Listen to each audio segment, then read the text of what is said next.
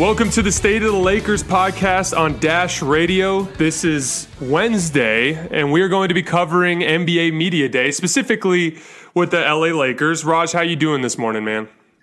Doing great, doing great. Beautiful Wednesday morning here. Uh, we just went through Media Day. Uh, pretty hyped through that.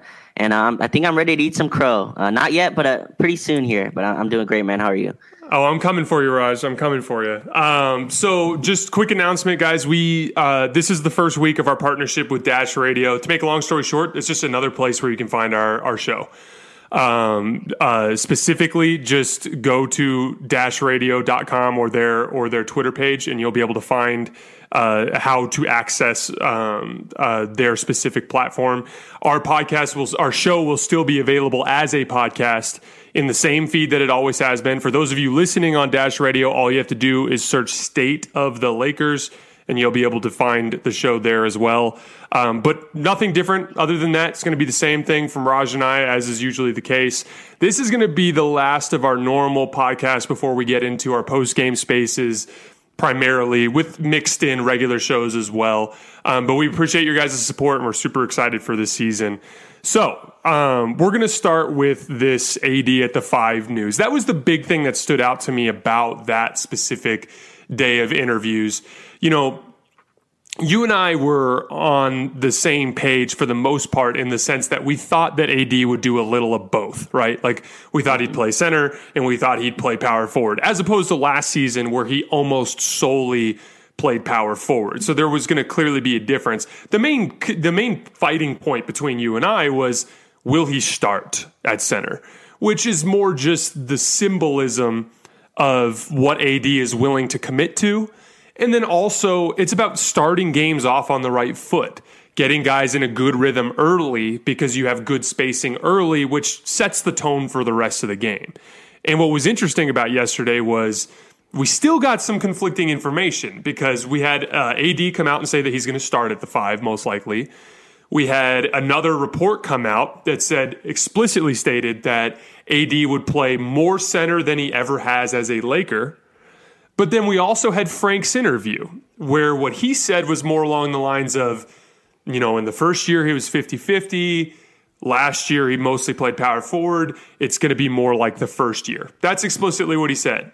More like the first year, uh, which is a little bit contradictory to some of the reporting that we've seen.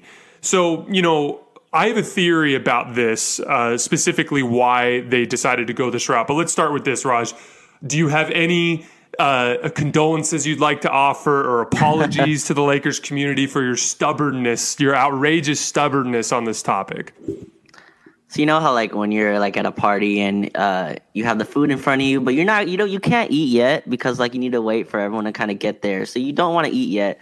I have the crow in front of me, but we're like four days away, right? So like I'm not ready to eat it yet. I will eat it on like in four days if if that's what happens. But I've been pretty clear on this. Like when I said I, I believe Anthony Davis when what he says, like with what he said in the past, I believe him. Like what Frank Vogel says also matters to me. But like when AD comes out and says it, that kind of changes me a little bit. Like it was pretty clear. Um, he he went back and forth a little bit, but he said the plan is for me to start at center, and then from there we can kind of see in matchups maybe Dwight and DJ starts, and I think that that was a big thing for me. That's the first time I've heard Anthony Davis pretty clearly mention that um, he'll be playing center pretty much uh, for the majority of his minutes and even starting there. And I think that's a big deal to me. Um, it, it, seems likely that he's going to be there now. Everyone's kind of got what they wanted on this, and I've been pretty clear. I don't think it mattered too much to me because he plays it when it matters. But obviously, something with Russ, AD, and LeBron clicked for him to where he wants to start there now, and, and it does it does help them. That I've never disagreed that they're better with him at center. I just always thought it was okay for him not to start there but it looks like he will. And uh, I thought Russ's comments also went into that. We'll get into that a little bit later, but um, it seems like he'll start there. So you guys are right for now. We'll see in four days, but you guys are, are right for now. well, you know, and I'm with you, man, because uh, this could change so fast. Uh, AD, AD could go through two days of training camp, going through the pick and roll coverages, and be like, "Nope, right. don't want to do this." Um, anyway, so I have a theory about this, and it actually stems from Russ's comments, so we can kind of start there you know, to make a long story short, Russ just basically mentioned how Anthony Davis at the five just makes the game a lot easier for everybody involved. And you know, I think I think when AD came to the Lakers, LeBron was very accommodating. Uh, just in general, I mean, the, the, the story of the of that first game that they played together against the Clippers was like almost force feed, feeding Anthony Davis at the in the post to try to get something going for him. LeBron has been super accommodating to AD over these two seasons. And I think AD came in and said he wanted to play the four, and LeBron was like, fine, we'll make it work. You know what I mean? Russ, I think I think where you and I kind of missed the boat on how obvious this was that AD would move to the five more primarily is Russ's personal experience playing basketball over the last few years. If you remember in Houston, he really struggled to start the year with Clint mm-hmm. Mm-hmm. playing center and the problems that that caused for their spacing.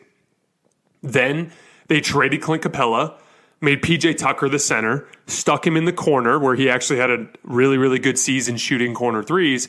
And essentially, Russ's season exploded. He wasn't even taking threes and yeah. he was averaging, you know, over 30 points a game on over 50% shooting because no one could keep him from the basket. And, you know, Russ has shown some self awareness. There was another uh, part of his interview where he explicitly mentioned that he struggled uh, uh, with rest because he plays so hard. And he attributed some of his later career, you know, health and success to embracing rest, understanding that with how hard he plays. Well, I think he his self awareness has expanded to understanding that he needs the driving lanes. You know, when he was young, he was so incredibly athletic that he could beat his man off the dribble. And even if there were big men waiting for him under the basket, he could just float around them or dunk over them. You know, that was what he was capable of doing. Well, now he doesn't quite have that same nuclear athleticism around the rim. So he needs more space to operate. And I think he understands it. I think he sat down with LeBron and AD and was like, this is awesome, guys. I want to do this. But just so you know, I watched your playoff games. there was there was no space to operate. I think I think that's kind of where he was, and and I think he made it clear in no uncertain terms to Anthony Davis that the only way this was going to work is if he played more center. That's my theory. What do you think? Yeah, and it's crazy listening to Russ talk. Like I saw someone else sound uh, talk about this earlier. He does sound like a guy that has been humbled right? Like he does doesn't sound like a guy that like knows what his position now is on this team. Um, it felt like when he went to Houston, him and Harden were kind of peers, right? And like he saw themselves as peers. It's crazy hearing him talk about LeBron. Even yesterday, um, he was saying like he's done a lot in his career, but LeBron knows how to go to that next level. And this is Russell Westbrook talking about that. Russell Westbrook, who's been an MVP in this league, who's been to the finals, who's had his own teams that have made the playoffs. Like it's crazy hearing him uh, talk about that, and it's cool to see him kind of reflect on his career, and he seems ready to do that. Um, we didn't even talk about this either. That um, the, I think they had the athletic article right earlier as well that kind of reported what the starting lineup would be, which would yeah. be Russ, Ellington, Ariza, um, with Bron and AD. Um, and which I, I predicted on the podcast. Woo! Yeah. yeah. and I, I, don't think Shams, and I think it was Shams, Sam Amick, and Bill Oram who all report that. And I don't think that comes out without really strong kind of sources as well, right? They wouldn't they wouldn't project the starting lineup unless they knew it. So it seems like that will that's what it's going to be, and that totally makes sense from a basketball sense. You've you've laid that out, laid it out. I've said that Wayne. I'm really excited about Wayne Ellington. I've said that a few times. I think he's probably the perfect shooter to put next to him. Trevor Ariza started a bunch of games for Miami as well. I think he's a perfect fit. So it seems like they are going to this modern basketball, as you wrote about as well. Um, they're moving toward this modern, modernized type of game where AD is at his best position, and that seems like what they're going to. And this should be AD's year, right? I think his comments were really great too. Um, he said the team kind of talked to him about we go as far as you go, and I believe that. I've been preaching this all summer that this is the year of Anthony Davis. Westbrook is awesome. LeBron's gonna beat LeBron James. This team goes as AD does. His dominance inside is what will make them, and him playing with two passers like this, I'm excited for it. So if he's gonna start at center, they're gonna they're gonna win a lot of games. Yeah, you know, LeBron actually mentioned angry Anthony Davis is what he was looking yeah. forward to this year. And I thought it was interesting because we've not really heard much from him um, over the summer. It's just been a relatively quiet summer for him for obvious reasons. He uh, got married. But, you know, in, in general, I think that uh, um, Anthony Davis is the type of guy who's not very outward with his motivation, which is a good thing because it's just it just means that like his silence is almost like a sign of his his discontent with the way things went last season. Uh, one last note with him at the center that I think is important, like you know. We want him to play some power forward. You know, there are specific yeah. there are specific matchups where it makes sense. You know, th- and there is going to be some overlap. You know, for instance, if you're playing Jokic or Embiid, um, you know, yeah, Anthony Davis can guard those guys probably better than Dwight. And at the end of games, you probably will do it that way. But, you know, over the course of a game, in terms of throwing different looks at a superstar to try to disrupt their rhythm and flow, you know, putting a guy like Dwight on those guys to be a pest on the ball and then having Anthony Davis off the ball clogging passing lanes is a nice wrinkle to throw at a superstar to try to to to mix things up a little bit. You always want to throw different looks at a superstar so they can't figure out the same look that you're throwing at them. An example I'll give is like there was a play in the in the uh, the first round last year where Jokic or yeah, it was in the first round where Jokic was posting up against the Blazers, and Michael Porter Jr. was in the opposite corner, and Jokic threw this like ridiculous looping pass that just barely got over Robert Covington's fingers and landed right in Michael Porter Jr.'s shooting pocket, and he knocked down a three. Like if that's Anthony Davis guarding Michael Porter Jr., who was in the power forward position at that point in the game,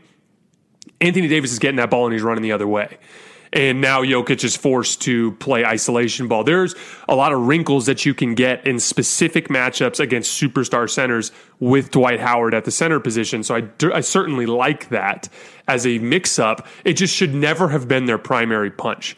It never made sense to do it that way. And one of the thing, and the, the the last thing I'm looking forward to with it is you know, Anthony Davis in particular kind of goes as his jump shot goes. That's been the way it's been over the last couple years, with exception of some playoff games where he can be really physically imposing. Well, g- giving him the space to operate offensively underneath the basket is going to make it so much easier for him to get his rhythm by getting easy shots at the rim, which inherently leads to the confidence for him to make jump shots. So, just in general, I look forward to all of the stars getting off to quicker starts and being able to make more things happen. Last note about the the starting lineup. You know, uh, there's been some pushback from Lakers fans. Oh, they want Bazemore maybe instead of Ellington. I think the thing that people are missing with that specifically, in my opinion, is Ellington's a specialist. And yeah. when you have three superstars on the floor, guys like Russ, LeBron, and AD, who do so much to the point where you don't need almost anything out of those guys. Even just with LeBron and AD, we saw this in the first season when they won the championship. When your two stars are wrecking balls, you don't need KCP to do anything other than knock down open shots and attack a closeout and defend like crazy. That simplified role plays directly into what Ariza and Ellington do really, really well. Ellington's hyper specific elite skill, which is off ball movement and shooting, fits like a glove with the three stars. Whereas with a guy like Bazemore, he's actually a little bit better at attacking closeouts. He's a little bit better as a as a slasher. He's a little bit better. He's a little bit more athletic in transition, and he can also knock down some shots. His his he's capable of a bit more, albeit not as good as a shooter as Ellington. That makes more sense to use in lineups with less star power, maybe with two stars on the floor or one star on the floor, because you might need him to do a bit more. I like the idea of plugging specialists in with the three stars and using your ball handlers, your Malik Monks, your your Wayne, your uh, um, Kendrick Nunn types when the stars are staggering, because you actually might need them to do more. Does that make sense? Am I explaining that well? Yeah, yeah, it does make sense. These are all really specialists, and I think people are really going to be surprised like how good a shooter Wayne Ellington is. Like he's not just a spot up guy. He's a guy that comes off handoffs. He's a guy that flies off down screens and comes up and is able to square up to the basket beautifully um, and take jumpers that way. Um, just really quickly on the uh, AD at the five stuff one last time. Uh, where's it going with this? I lost my train of thought. but but yeah, with uh with Wayne Ellington though, I agree with you. I think he's going to be great, and that's if he starts there. Um, and he talked about it as well. He wants to shoot like forty five percent from three or something like that. That's his goal this year. we saw in the playoffs like Joe Harris, who's a guy that you know, obviously he had a, he struggled in the playoffs, but he's a guy that you don't want to leave. But just because of the Nets three stars, like he's a guy you have to kind of leave open. I see Wayne Ellington getting wide open shots in that way. Um, Trevor Ariza as well. Um, he's going to get wide open looks. Oh, yeah, where I was going with this was like I like your point about being like a primary, like it not being your primary attack, right? And it feels like are you the aggressor or the reactor? And it feels like we've been the reactor for a while, right? Even in the playoffs, we went down 0 to 1 in the first two series. And it's because we were kind of reacting to Houston, reacting to Portland. Um, and Russell Westbrook's not a reactor; he's an aggressor, uh, maybe to his detriment sometimes as well. Um, he's just a more aggressive person who doesn't change no matter what it is. And I think they're kind of moving towards more of that. It still is LeBron's team, AD's team, but it is going to kind of adjust to be Russ's team as well. And they're going to start off with this fast pace to kind of accommodate to him. And I think that is the right move here um, to start him at center, to start AD at center, give him more space, and just run teams off the floor early and have that be, I guess, your adjustment now, right? You you be the aggressor there, and then you kind of react instead of reacting to teams. We talked we talked about the slow starts last year. All year we would start to JaVale McGee, uh, or not last year, um, Marc Gasol, whoever it was, just uh, whoever was starting at center for him. So I'm excited to see it. But uh, yeah, I like the Wayne Ellington point. I think Bazemore could start. Ellington talked about it. It's gonna be a it's gonna be a uh, matchup for who starts at the two guard, and this now opens up a three the three spot as well. So we'll see who starts. But um, I think that starting lineup that they projected is right. I think that's what we'll see on Sunday. Yeah, and, and for the record, you know, you and I both said that those other spots would be open to competition, training camp, training camp competition. They actually explicitly stated in the report that THT could get the spot um, yeah. if he has a good enough camp. So it's it's certainly up for the competition. You know, uh, uh, if Bazemore, for instance, is so so much better as a uh, as a defensive player than Ellington in camp, and he's also hitting you know forty percent of his threes in camp. That's going to be something where Frank's going to have a tough decision on his hands as as it pertains to what he's going to do with that starting lineup. But competition is good, you know. Like I, I've shared this example a couple times on the show, but like you know, uh, it's a good problem to have too many good players. You know, when I was in yeah. college, I, I, shared this on uh, the last pod or two pods ago but you know we had like 13 rotation level players my my senior year in college and our practices were just unbelievable. And the second team would beat the first team all the time. You know it was it wasn't an uncommon occurrence. And it made us better to have that level of competition. It will make russ better to have rondo just going at him every single chance they get in at training camp. And and vice versa. It'll make malik monk will grow more as a defender understanding that all of these veterans around him are going to lock in on that end and he has to in order to get his opportunity. This kind of that kind of accountability and competition just naturally breeds better basketball players and, and breeds an environment where guys are more committed to giving their best effort every time they get a chance. And, and I think because Frank's always going to have an option. Frank's never yeah. going to be in a situation where he's looking at the next guy on the bench and being like, uh, he's so much worse that I have to stick with this guy who's not playing super well right now. He's going to have the option at any given point, at any given position, to find somebody who can slot in and do what the other guy's not doing, and that and that will just, like I said, just kind of breed a success. Um, but yeah, that's kind of all I have as far as the AD at the five stuff goes. Do you want to kind of break down some of the other um, quotes that we saw from media day?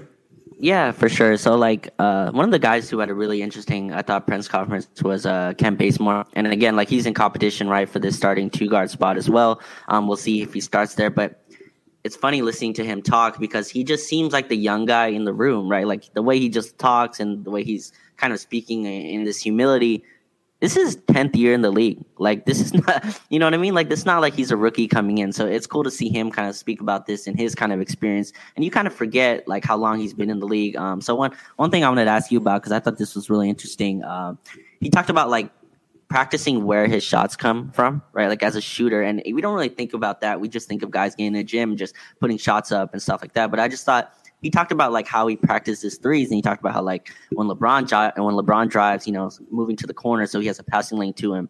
Um, AD in the post. Um, when Melo gets double teamed, um, just really cool kind of quotes like that from him. Uh, what like what do you think about that? Like shooters, I guess, practicing where their shots come from, because I think really that's something really interesting that we don't really discuss here. But um, just getting into like the detail of basketball, I think that was cool for him to kind of bring that up. Where do you see his shots? I guess coming from, like, I guess do you just see him as a spot up guy? He talked about how he's more than that. Like he can attack the rim off closeouts and and all that kind of stuff. So like, what do you see Bazemore's? I guess like where his shots man is it mainly just spot up threes, or do you see him as a little bit more than that? Because I think he was he was a really interesting kind of combo yesterday. So uh, first of all, as it pertains to to spots on the floor for shooting, it's all about comfort. Like comfort's everything. Yeah. Like if if all if all things are equal, why does a shot miss and a shot go in? You know, like a lot of times yeah. it has to do with you know the rhythm and muscle memory. When you've got a good rhythm you've established your muscle memory. That's why you start making shots. You know what i mean? Whereas if you go a long time without shooting and then you catch your your rhythm is just a little off your muscle memory is not quite dialed in yet you might miss ugly. Or a lot of players eh, they have to have their fingers on specific spots on the seams in order for them to feel comfortable. That's always been a thing for me. I struggle personally shooting if my fingers get off the seams. It's something yeah. that I've been working a lot on is is is not practicing on the seams every time because that's just going to be the only time I'm ever comfortable. Well, the same thing extends to spots on the floor. You know, the corner, for instance, is a really tough spot for most players because it's so visually different than where you're shooting mm-hmm. elsewhere. And the misses are also super ugly. If you miss, it usually goes way long and, and it can it can psych you out or something along those lines. You know, Whereas if you hit the front rim from up top, you always have the po- the possibility of it coming in off of the backboard. You know, uh, for me personally, I always felt comfortable on the wings. That's where I felt like I had the most space to operate. It kind of fit naturally with where spot up shooting is located on the floor, and it gives me more space to operate. That's just the way it is for me. But each player is different. They have their own little areas of comfort. And you know, with a guy like Kent Bazemore, I'm not sure where those spots are specifically for him. However, he probably knows where he feels most comfortable. He also is probably aware of spots where he will get shots this season where he's yeah. currently uncomfortable and he needs to practice and he'll figure that part out. Where do yeah. I think he he fits in personally? I view him as like the spitting image of KCP because he's a mm. really good athlete. And in addition to being a really good athlete, he's got really good one leg bounce and he's got good length and he can extend. That was always KCP's thing, if you remember, in transition in particular, but also attacking closeouts. He could take off that left foot, extend that right hand out, and no one could block it because of his athleticism, and he'd get all the way to the rim off of one dribble attacking a closeout. Well, Kent Bazemore is going to be able to do the same thing going left. In addition to that, he's just a little bit more polished in the things he can do attacking closeouts, like one dribble pull ups, floaters, and different finishes around the rim. If he has to elevate and finish on somebody, he can. He's the one guy in the guard core who will play off ball who has that case uh, that KCP type of just yeah. really solid but simple type of closeout attacking, and I think he's going to fit in great there, it's, especially on the defensive end. By the way, He's also the closest we have as an archetype to what KCP did defensively. He can lock and trail. He can apply ball pressure. He actually applies too much ball pressure sometimes and picks up a lot of fouls. Although our guy Jackson Frank actually dove into that a while back and and he got a lot of crap from Golden State fans for picking up fouls, but that's kind of his style is I'm going to be super physically aggressive at the point of attack, use my hands, hopefully they just won't call it. And if you actually look at the numbers, he didn't do that badly in terms of, yeah. of, of, drawing fouls. So I, am a, I'm a huge fan of Bazemore. I think he's a fantastic fit. I don't think he'll start, but I think I, I'm, I'm a big believer in what he brings to the team. I think it's a seamless fit because we've seen it before with KCP.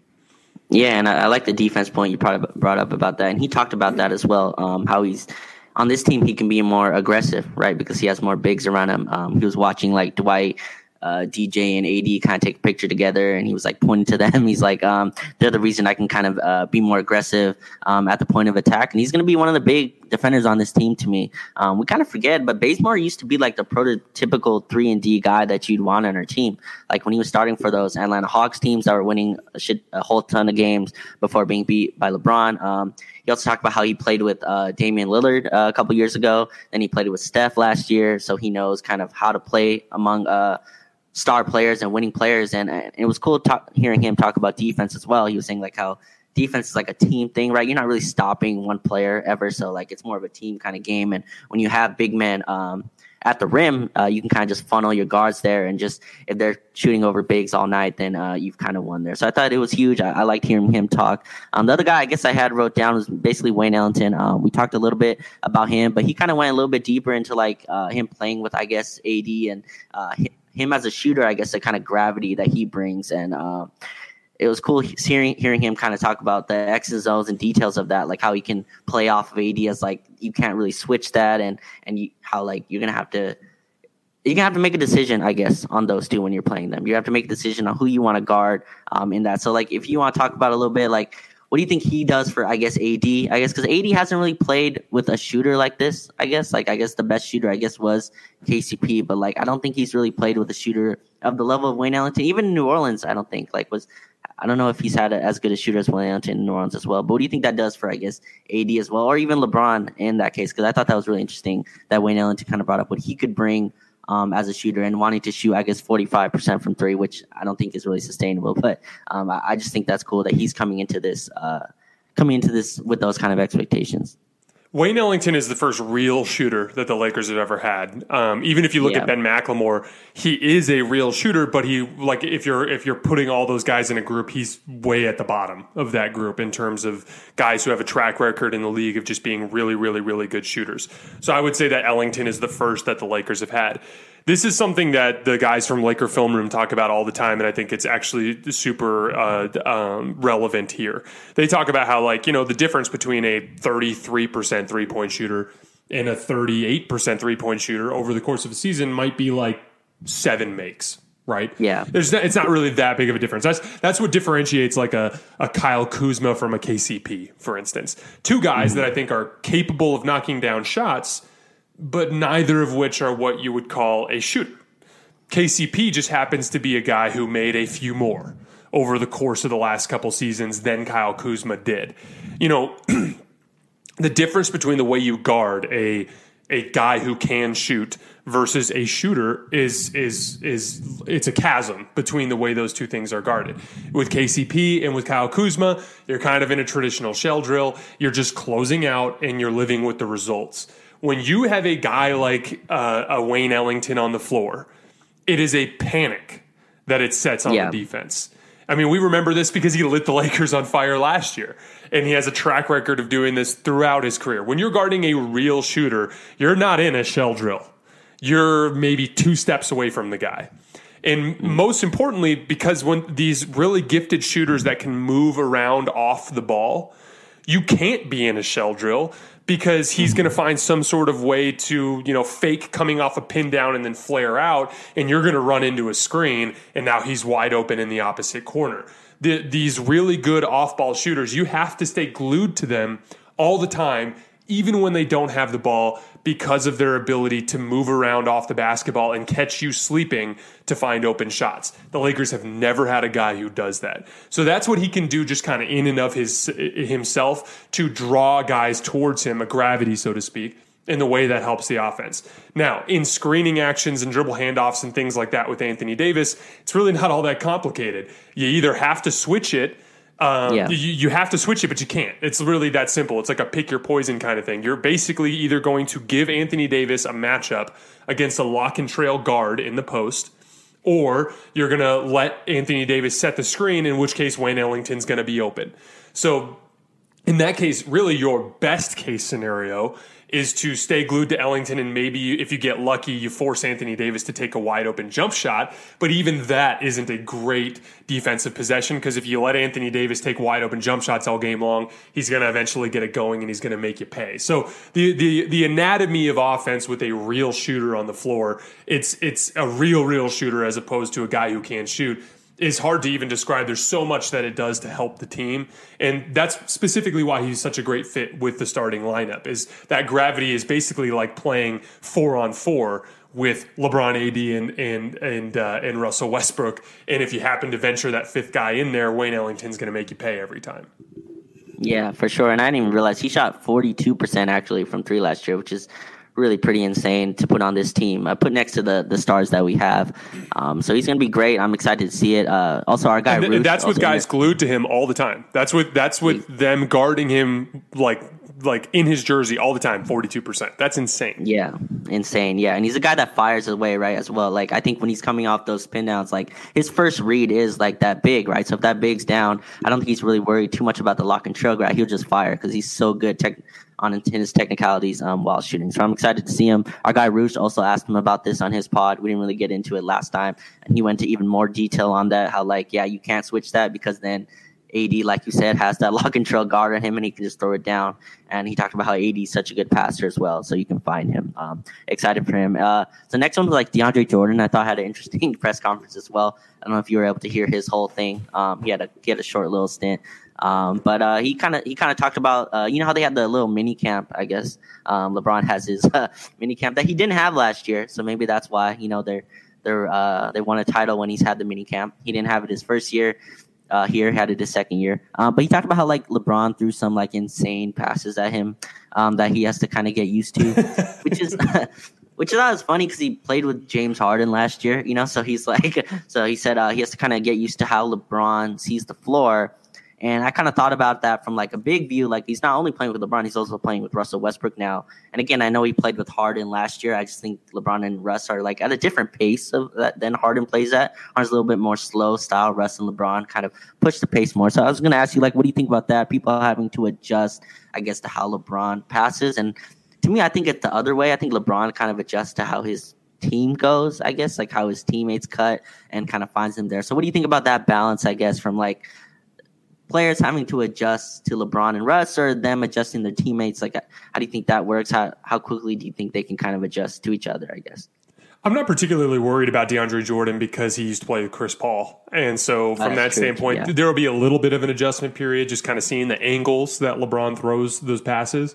Um, you know, Chris Paul is probably a little bit better of a, not a little bit, but he's, he's a better lob thrower uh, than LeBron just because he played with lob threats his whole career, as opposed to LeBron, who kind of had to uh, uh, enter that phase later in his career. Like the the best lob threat that he really played with early on was maybe Tristan Thompson, which is just not in the same stratosphere as those other guys. You know, whereas you know between Tyson Chandler and DeAndre Jordan and Blake Griffin, Chris Paul has just existed in a world where he could just throw the ball up towards the rim. Um, I'm not worried about DeAndre Jordan. He'll adjust a little bit to it, but at the end of the day, it's all about being ready. You know, DeAndre Jordan yeah. has good hands. He probably is just used to in Brooklyn over the last couple seasons and Dallas before that, not really having the the same level of awareness around the basket, being ready all the time for that kind of pass. As far as adjustments go, you know, and Russ mentioned this, and this is just the simple fact of the matter: the NBA regular season has its ups and downs. And Russ, yeah. Russ talked. He's like, there are going to be games where it looks like it doesn't work and then there are going to be games where it looks like it's firing on all cylinders. That's just the way it is. I mean, the the reality of the situation is, is if you clicked on a random Brooklyn Nets game against the Cleveland Cavaliers last year where they went 0 and 2, you might have sit there and been like, mm, this Kevin Durant, Kyrie Irving thing just doesn't really work all that well. You know, that's kind of the way you would you would look at it because you caught it in a one game setting and that's just kind of the natural progression of basketball. I mean, yeah, you probably remember this from when you were playing, but sometimes you just go through like a week stretch where you don't shoot the ball particularly well, and then all of a sudden the next week you can't miss because you're in a really good mm. rhythm the whole time. That's kind of the way it is offensively for all of these guys. They're all very high IQ players. They're going to figure it out. There will be some adjustment, but not much. I'm on the record, and I've said this before. I expect the Lakers to fire on all cylinders right away relative to the rest of the league because it's really the same type of setup as last year. You've got LeBron and AD, who already have chemistry from two years, and you've got a dribble drive guard uh, in the form of a Dennis Schroeder slash Russell Westbrook. Is Russ as good of a shooter as Dennis? No, but Dennis was a bad shooter too. So it it, it yeah. wasn't exactly like Dennis was getting left open all the time you know, Russ is actually just a massive upgrade over what LeBron and AD or what LeBron and AD were working with last year with Dennis. And with Dennis, it worked. And you know, for all of the complaints about offense, and they were legitimate. They had like a I'll have to look it up, but they were over 115, I think was their offensive rating with LeBron on the floor. So they certainly weren't struggling to score. They just yeah. weren't as good as the top tier teams because they kind of nuked themselves with their spacing.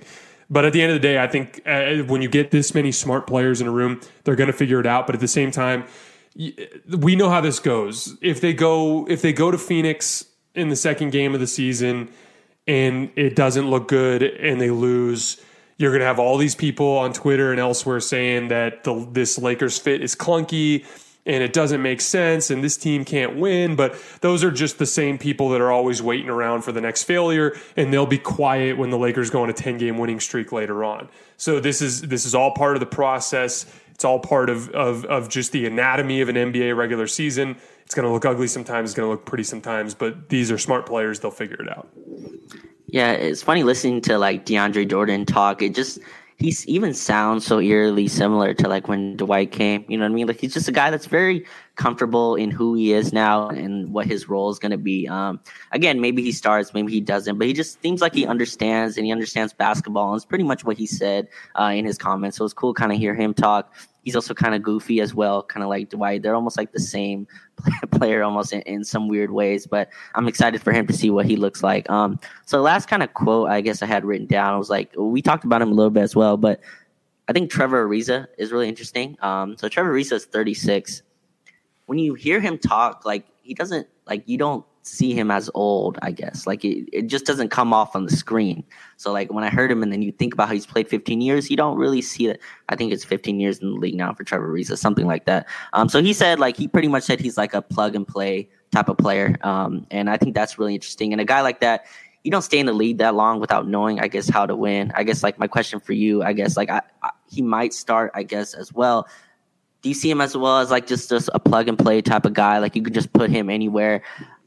I think he's going to be really important defensively, which is weird to say for a 36 year old. But again, we talked about it before. You don't start that many games for Miami unless you know what you're doing. Erik Spoelstra doesn't play fools as well. I, I'm excited for him, and he's probably in the most minimized role he's ever had. I guess. Like I remember him in Houston, but he was a big part of that Houston team. Uh, he's a, he's one of their main uh, shot makers, I guess. Um, and I don't think that will be his role here. He, it's just he'll hit a few threes, but just do the little stuff. And I think he can still do that for 20 minutes a game. So what do you think about Trevor Ariza? His comments were interesting. Um, he's like, just play me anywhere. I really don't care. Like that's I'm here to just do the little stuff to win, which is interesting to hear about a guy who's you know had such a long career. So what do you think about his role? I guess um, and his comments uh, from yesterday. Yeah, the plug and play thing was the big thing that I wrote down uh, from his interview. Um, you know, it, it makes sense because it's arguably the easiest position to plug into any NBA offense, which is the six six to six nine wing who can guard the other team's best uh, wing scorer and can knock down thirty five percent ish of wide open corner and wing threes. That's that's just the easiest archetype to plug into any offense in the NBA. Um, you know, he mentioned, you know, the very first thing I said when we signed Trevor Ariza, if you remember on this pod, I said he just has played a lot in the last couple of years, yeah. like minutes, like heavy minutes. Like last year in Miami, 28 minutes a game was his lowest minutes total over the previous like five seasons because all of these teams that he shows up on lean extremely heavily on him because of what he brings to the table and how valuable it is to an NBA team you know, and, and, and it's a testament to the to his work ethic and, and what he what he brings to the table and and the the little niche that he's carved out for himself in the NBA as a guy that everybody needs. You know, and, and it's wild to think about when you when you really dig into because I was thinking about this with Carmelo because Carmelo, yeah. you know, he he said he said in his interviews like I've been around a minute, you know, and and it's kind of crazy because it's his I think it's his 19th season as well because he came in the same year as LeBron uh, for him in in his 19th season as a dude who's lost like a solid 60 70% of his original athleticism to still have a spot in this league as a rotation player on a championship caliber team is such a, an accomplishment. Because this is a league that every single year brings in 60 70 new players to try to see if they fit in the league and for a guy that's that old and that unathletic relative to the young guys coming in to continue to carve out a spot, both Ariza and Melo, it's just a testament to their work ethic and their professionalism. And I and I think and I think it's awesome. And, and also it's just another thing too is it's just you know veteran savvy. We talk about this a lot. The scar tissue that forms from losing basketball games. Mm-hmm. They've over the years have just developed an innate understanding of how to win basketball games. The little things that matter, the the little offensive rebound crashes here, the little transition sprints there, the little extra closeout here, the little extra effort there that could be the difference between you winning a championship and you losing in the first round. Those are the kinds of things that these older guys are very attuned to. And you know that was kind of the theme of the the press conference was these guys they you know they didn't even view the old stuff as bulletin board material. You know what they said? they said they laughed at it. They laughed yeah. at it, and as they, that's as they should because you know the when you're an older basketball player, you should view that as a sense of confidence in your experience, not as a as a as a detriment to what you can do on the floor. And uh, and yeah, I'm I'm particularly excited about Ariza. I was probably one of the higher Laker uh, people in terms of of how I felt about the Ariza signing, and I yeah. kind of expected him to start, and I'm glad he's going to get that opportunity. And I think he's going to be the rock. I think he's going to be the guy that's just the dependable plug in to every good Laker lineup that they end up throwing out this year. Yeah, and I, I like that you brought up Carmelo. Uh, it's interesting hearing him talk as well. He's another guy like he speaks like like he's been around, you know, like it, nothing is new to him, and he's another guy just seems so comfortable now who he who like in what he is, and for a guy that's been a superstar in this league, a top four or five player in this league uh, in his prime, it's interesting to hear him talk about his role and how they they told him like, hey, you're a forty percent three point shooter now. He's like, yeah, well.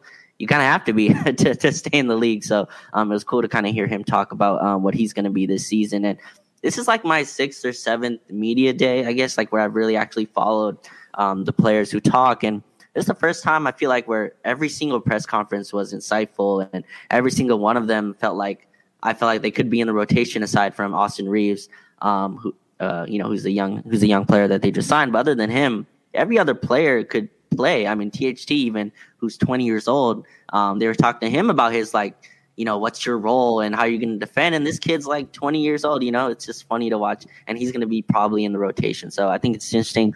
I just want to ask you, like, your overall theme of Media Day. Because when I was watching, like, you know, we, we kind of, uh, well, I guess it's our job to kind of go into the details and be really granular and, you know, talk about the percentages and talk about, you know, the help, de- uh, like how the defense is going to work. And sometimes I also feel like we overcomplicate stuff. Like, Russ, LeBron, and AD is just a shitload of talent. And then there's just another, there's just a bunch of other shitload of talent on the team. Like when I'm watching Media Day and they're taking pictures together, it's Carmelo, Dwight, LeBron, AD, Russ. Like sometimes we just overcomplicate stuff. So I want to ask you, like, what was your overall theme, I guess, of Media Day watching, uh, watching all the players and, and stuff talk uh, from yesterday?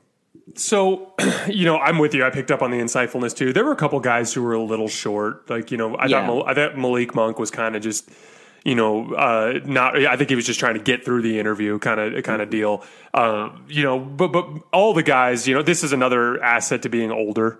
Is you yeah. know, you've been in so many press conferences that you've developed a sense of of just comfort and confidence in those types of environments. no different than you and I do in podcasts. I'm sure if we went back and listened to our first podcast, you and I would be, you know, completely uh, blown away by how far we've come in terms of just how comfortable we are and uh, I think that's natural. Uh, and you're going to see that with older teams; they're just wiser and more thoughtful, just because they've been around longer.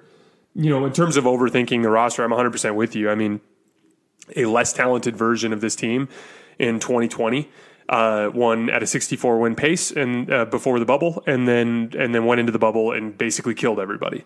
Um, yeah. Last year, they were winning at a 64 win pace before everyone got hurt. They had a little bit more talent than the previous year, but it was kind of a more clunky fit. Well, this is the most talented of all three teams and the clearest, most obvious basketball fit in terms of of, of what would uh, what would work in the modern NBA. So you know, I think you're gonna. I, everyone might rub this in my face if it goes off the rails, but I'm extremely confident in this group. I've said it before on this podcast. I think they're going to win 65 games. I don't think people understand how quickly this is going to all mesh together in terms of just the sheer amount of shot creation mixed with shooting ability on the floor and and with the spacing that they're going to be going to be playing with. You know, you're right. Like we should we shouldn't overthink this by any stretch of the imagination. They they have uh, a competition that will push them all to get better and stay motivated during the regular season. They have Russ's motor and all of the things that that's going to do for Anthony Davis and his inconsistent effort and just the overall vibe of the team on on any given night you know, I think we all know we can get what we're going to get out of LeBron, but obviously with younger players and with other players, it's a little bit more of an ebb and flow. And having a guy like Russ around to invigorate those guys is is a huge is a huge asset. But at the end of the day, I mean, it's it's really a simple basketball concept. You want to generate quality shots, right? Mm-hmm. And the the there's two elements to that. Can you cave in the defense so that there are guys that are going to have open shots? And are those guys going to be capable of knocking them down at a high percentage? Well, in previous years, they've had lots of guys who could generate the quality shots in LeBron and Anthony Davis and Dennis Schroeder, even Rondo a little bit that first year. But everyone was just kind of okay at making shots. And that ended up being a problem for them unless LeBron and AD were just pounding the ball in the paint and nothing and no one could stop them. So this is going to be that first year where these kickouts and and these guys attacking these closeouts are going to be really high level skilled basketball players. I've talked about this on the pod before, but six of the free agents they signed this summer shot over 40% from 3 last year. And one of them, Kendrick Nunn, shot 38%, but he had a really tough shot profile. And if you look at his open shots, he shot them, I think, like 46% or something on open threes. So at the end of the day, I think you're going to, people are going to be blown away at how quickly this picks up. You know, Frank, this is actually a good thing for us to end on because I know we need to be out of here in five minutes. I'm interested to hear your opinion on it. Frank was asked about the defense, and he goes, yeah. You know, we, we lost some good perimeter defenders. We did. He's like, but um, we still have good perimeter defenders. And he explicitly said, I don't think we have any liabilities. Now, I would disagree right. with him. I think Malik Monk is probably a little bit of a liability in terms of his ability to guard a bigger, stronger players who might get him on switches. And obviously, you know, DeAndre Jordan is coming off of a few really bad defensive seasons. So obviously there there are some defensive liabilities. However, we have said before on the pod that they do have lineups they can go to that are going to be strong defensively. But the big thing that Frank talked about, and this is something that's really important, is he goes, you know, it's kind of up to the guys. He's like, I- am gonna, I'm gonna go in there and I'm going to coach defense, but it's about them and whether or not they buy in, and and that's the truth because we have all seen good defensive coaches have bad defensive teams because of a lack of buy-in. I mean, look at the Pelicans last year. Stan Van Gundy has always been a good defensive coach. Those guys just didn't buy in, and it hurt them uh, over the course of the season because their stars didn't buy in. Obviously, the Lakers are going to have the ability to quote unquote get it back on the other end this year, right? They're going to yeah. have the ability to, oh, we gave up an easy layup on a back cut. We'll just go down and score because we have the offensive ability to score this year, which they didn't have in previous seasons which is part of the reason why they engaged so much on the defensive end of the floor. Well, it, the the pathway to the Lakers being capable of beating a team like Brooklyn is being able to get it back on the other end, but wanting to get stops anyway, and yeah. and buying into that end anyway. And it starts from the top down. And LeBron has had a tendency in the past to, when he's on really good offensive teams, take it a little bit easier on the defensive end as long as Anthony Davis and Russ and LeBron buy in on that end anyway and still have the ability to score on the other end, that's the path to the ceiling of this team. And I still think it's there, but I thought it was really interesting that Frank brought up, like, you know, hey, there's only so much I can do. These guys got to want to do it. Um, yeah. So, what's your opinion on Frank's comments about the defense? Yeah, so I don't know if you heard like Pelinka also, because they've talked about how this is all a collaborative process, right? Putting Pelinka, Vogel, the stars, everything, putting the team together. Pelinka a couple days ago, um, he said, you know, defense definitely is about the personnel. Like that's obviously part of it, but it's also part of the scheme, and it's also part of how you teach it, and also part of how guys buy in. And you've you've and you've definitely seen that with how the uh, how the team is how the team is built as well. So I think they're betting on that. They're betting on Vogel's scheme. They're betting on uh, they're betting on him be, to be able to transfer his defense over year to year. Last year there was a ton of turnover, and they still, as Pelinka talked about, had the number one defense in the league. And I think they're betting on that. And now, is that a good bet? We'll see. I do think they've dropped off on defense. I, I do think you have to give the perimeter defenders that walked out of the door some credit here. KCP Caruso were great, you know, in their role as defenders. So we'll see. But I like the thing. Uh, I think we talked about this earlier as well with Vogel saying there's no liabilities, and I think that's important. These guys don't have to be above average defenders for the way the team is built. They just don't. The offense is good enough to where they don't have to be. AD is good enough to as an help defender where they don't have to be above average defender.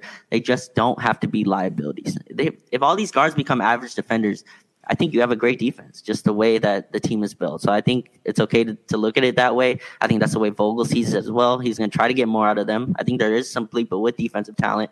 Talen Horton-Tucker, his first question yesterday was on his defense, like how he's, you know what I mean, like how he's going to be focused on defense. And I think that's the theme here and that's the role here. And, and can you get the buy-in from the stars? If you get the buy-in from the stars, everything kind of else trickles down. And you know, AD in 2019 was the leading the leader of the defense, and I think that's his job this year too, um, to find that to find who can be the defender. Um, to kind of make his mark on this team, and and that's what he's going to have to do, and I think they can. So we'll, we'll see how how it works on on the first day, but uh, I think they still can be like I think I said before, like a top seven defense, and I think that's good enough to where I think the offense is going to be absolutely bolstered this year uh, with the talent they have.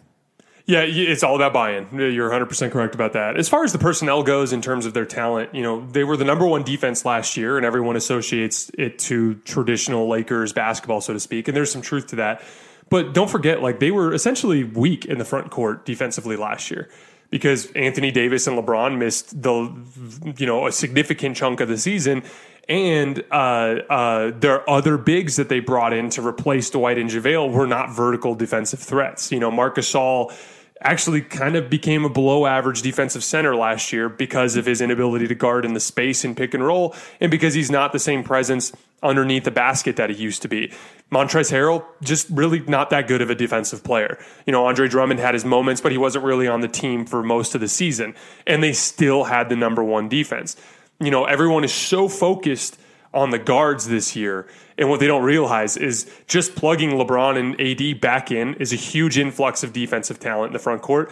And then you also have Dwight Howard as a as a much much much much much better defensive player than Marc Gasol and Montrezl Harrell were. Trevor Ariza is a player that the Lakers haven't had over the last two years. You know that really fundamentally sound like classic archetype of an NBA wing defender. There, I would argue there's actually more defensive talent actually available on the floor, God willing, with injuries, than there was last year, and they were the number one defense. I think people are overthinking that a little bit. Will it look different than last year? Yeah, it's not going to be the same scheme, without a doubt, but it's it's doable. And you know, the last thing I'll say about it before we get out of here is, you know, there are ways to scheme around defensive liabilities when the time comes.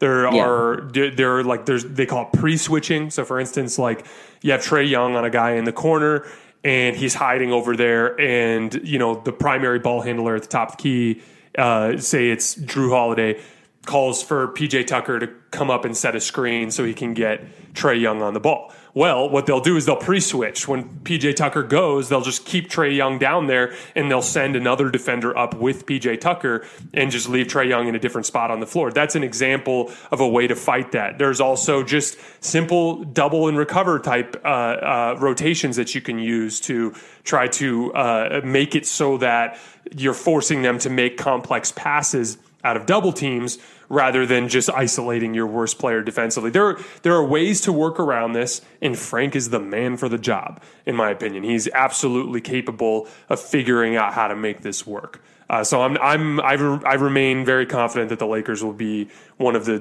top tier defenses in the league this year. Is there anything else you wanted to touch on with media day before we get out of here? Uh, no, I think that I think we covered it pretty nicely. Um, I just want to thank everyone for their support. I guess during the, uh, over the whole summer, uh, it's been it's been awesome. We're gonna get started here. Um, shout out to Dash Radio, uh, our new kind of partnership there. But yeah, thanks everyone. The support has been crazy. So uh, Jason and I are really appreciative of it. Um, but we're excited to get started here. Preseason game is in four days, so uh, I hope everyone had a really good good off season. Again, thanks everyone for the support here.